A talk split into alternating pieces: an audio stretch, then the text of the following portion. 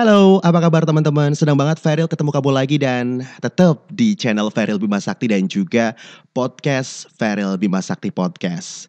Belum lama ini aku share di Facebook aku dan juga teman-teman WA yang pengen sharing tentang pengalamannya yang mungkin bisa dibagi buat teman-teman di sini, silakan bisa langsung uh, apa namanya DM di Instagram atau juga inbox di Facebook dan ternyata juga ada teman WA aku yang kirim kisahnya juga tentang masa lalunya yang cukup kelam juga. Dan pastinya nanti aku bakal apa namanya bacakan di channel YouTube Feril Bima Sakti dan juga Feril Bima Sakti Podcast di Spotify. Ini ada teman aku yang sudah kirim WA dan kurang lebihnya kisahnya seperti ini. Bang Feril, aku Anton pengen ikut cerita juga dong tentang masa lalu aku yang lumayan kelam dan kadang kalau diinget tuh bikin ngerasa bersalah yang dalam banget. Jadi tahun 2008, dari tahun 2008 sampai 2013, kurang lebih lima tahunan, aku mengencani tante-tante yang bersuami. Kurang lebih mungkin totalnya sampai ya 15-an tante ya. Waduh, cukup banyak juga ya 5 tahun 15. Oke, okay. biasanya mereka kesepian karena ditinggal suaminya kerja di luar kota atau bahkan ada yang kerja di luar Pulau Jawa. Aku pilih tante bersuami karena apa? Uh, karena mereka pasti tidak akan menuntut banyak ke aku karena dia punya suami. Sebenarnya sejak sekolah, aku anaknya tuh biasa aja, jauh dari kata nakal. Aku pacaran biasa dengan teman-teman seusiaku dan juga nggak pernah neko-neko pacarannya juga pacaran yang sehat pastinya ya. Sampai suatu ketika aku kerja di Bekasi, setelah lulus sekolah aku langsung ke Bekasi dan kerja di sebuah perusahaan. Aku mengontrak di salah satu kontrakan dan di dekat kontrakanku ini ada sebuah rumah yang dihuni oleh seorang tante, anaknya dua, suaminya kerja di Papua. Sebut saja namanya Tante Mia ya. Awalnya hanya sering goda-godain sambil ngobrol saat uh, apa namanya kita saling jemur baju juga karena nggak jauh juga kan dia lagi jemur baju aku juga jemur baju.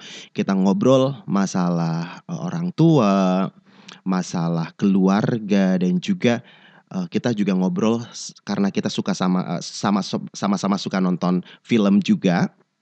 Kita ngobrol masalah film Romeo and Juliet yang versi The Jack and Viking ternyata Tante Mia juga suka dengan film tersebut juga.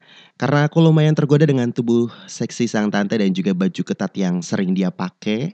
Ini aku beranikan untuk memancing pembahasan adegan di film Romeo and Juliet yang versi The Jack and Viking itu yang ada adegan dewasanya juga. Dan sepertinya dia lumayan terpancing juga untuk menanggapi obrolanku ya kan. Nah, pada suatu saat di jam 10 malam kurang lebihnya aku lagi duduk di depan kontrakan aku. Kemudian tante eh, tante Mia menghampiri aku untuk minta tolong karena salah satu lampu di dapurnya ini mati dan aku suruh gantiin lampunya di sana. Oke, aku pun juga ya karena ya namanya uh, perempuan kemudian juga anaknya masih kelas 3 SD dan satunya masih kelas uh, uh, usia lima tahun. Jadi aku coba untuk apa namanya bantu sebisaku. Aku datang ke rumah uh, Tante Mia, kemudian aku benerin tuh, aku ganti apa namanya lampunya. Awalnya dia tuh pakai baju yang biasa aja, eh dia masuk kamarnya, kemudian dia berganti baju dengan uh, baju tidur yang tipis. Masih ingat aku warnanya adalah warna hijau muda. Dia bantuin pegang tangga yang aku pakai buat gantiin lampu. Dari atas aku curi-curi pandang nih karena bajunya juga seksi banget. Ternyata ah, pikiranku semakin kacau karena terlihat dari atas tuh tubuhnya yang seksi. Bukannya dia risih saat sadar bahwa aku curi-curi pandang, malah dia sepertinya juga memancing dengan membuka satu kancing paling atas bajunya. Nah, setelah lampu selesai dipasang, aku beresin semuanya dan Tante Mia buatin teh. Kita ngobrol di ruang tamu. Ternyata nggak kerasa kita mengobrol waktunya udah hampir tengah malam. Kebetulan hujan juga. Deres banget. Tante Mia sepertinya duduknya semakin dekat sama aku. Tiba-tiba dia peluk aku katanya takut karena petirnya yang menyambar-nyambar. Memang saat itu petir sih memang. Seketika aku refleks peluk tubuh tante dan juga kita melakukan hubungan badan. Jujur itu adalah pertama kali aku melakukan hal tersebut. Setelah malam itu, setiap dua minggu sekali aku datang ke rumah tante dan juga melakukan hubungan terlarang tersebut. Hubungan itu berlangsung kurang lebih satu setengah tahun. Jujur, aku sama tante ini motifnya hanya nafsu semata, ya kan? Tapi tante ini juga sering ngasih duit buat aku katanya buat bantu-bantu bayar kontrakan ya 300 ribu, 400 ribu saat itu lumayan karena di tahun itu uang segitu lumayan karena eh, kontrakan kurang lebih saat itu 300 ribuan. Aku terima aja karena saat itu memang juga baru mulai kerja, kemudian gajinya juga masih pas-pasan juga. Sampai akhirnya aku habis kontrak, kemudian harus pindah kontrakan juga. Di situlah aku lost kontak dengan Tante Mia.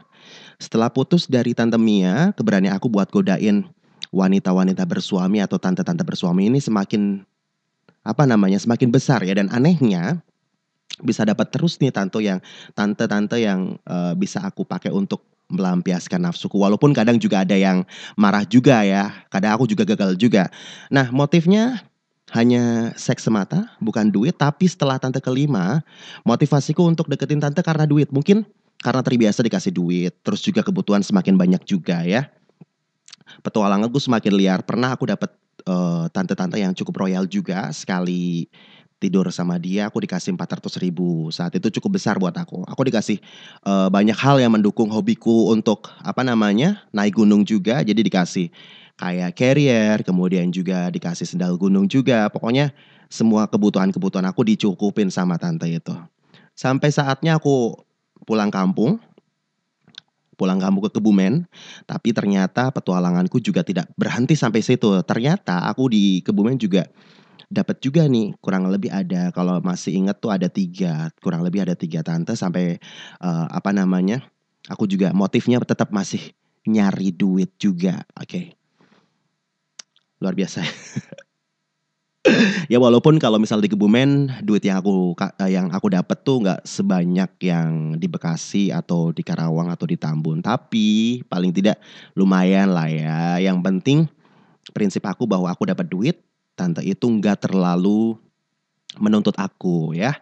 Dan sampai akhirnya di 2013 atau mungkin 2012 aku ketemu dengan seorang cewek yang sekarang menjadi istri aku dan di 2013 kita menikah dan aku udah nggak pernah lagi kembali ke dunia atau juga pengalaman-pengalaman yang kelam saat itu yaitu mengencani tante-tante. Jadi semuanya aku tinggalkan dan juga semuanya aku lakuin ini untuk istri aku tercinta.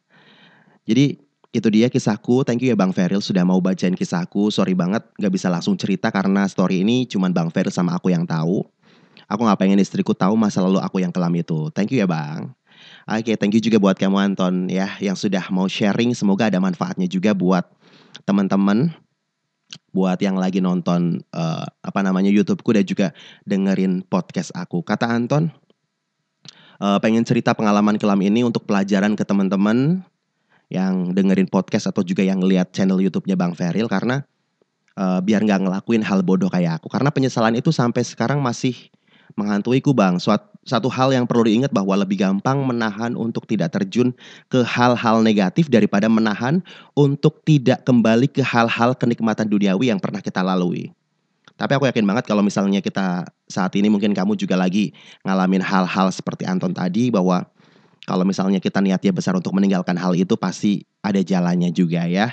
Thank you buat Anton, semoga semuanya juga bisa uh, bermanfaat buat yang lagi uh, nonton video aku di YouTube dan juga di podcast aku Feral Bima Sakti Podcast.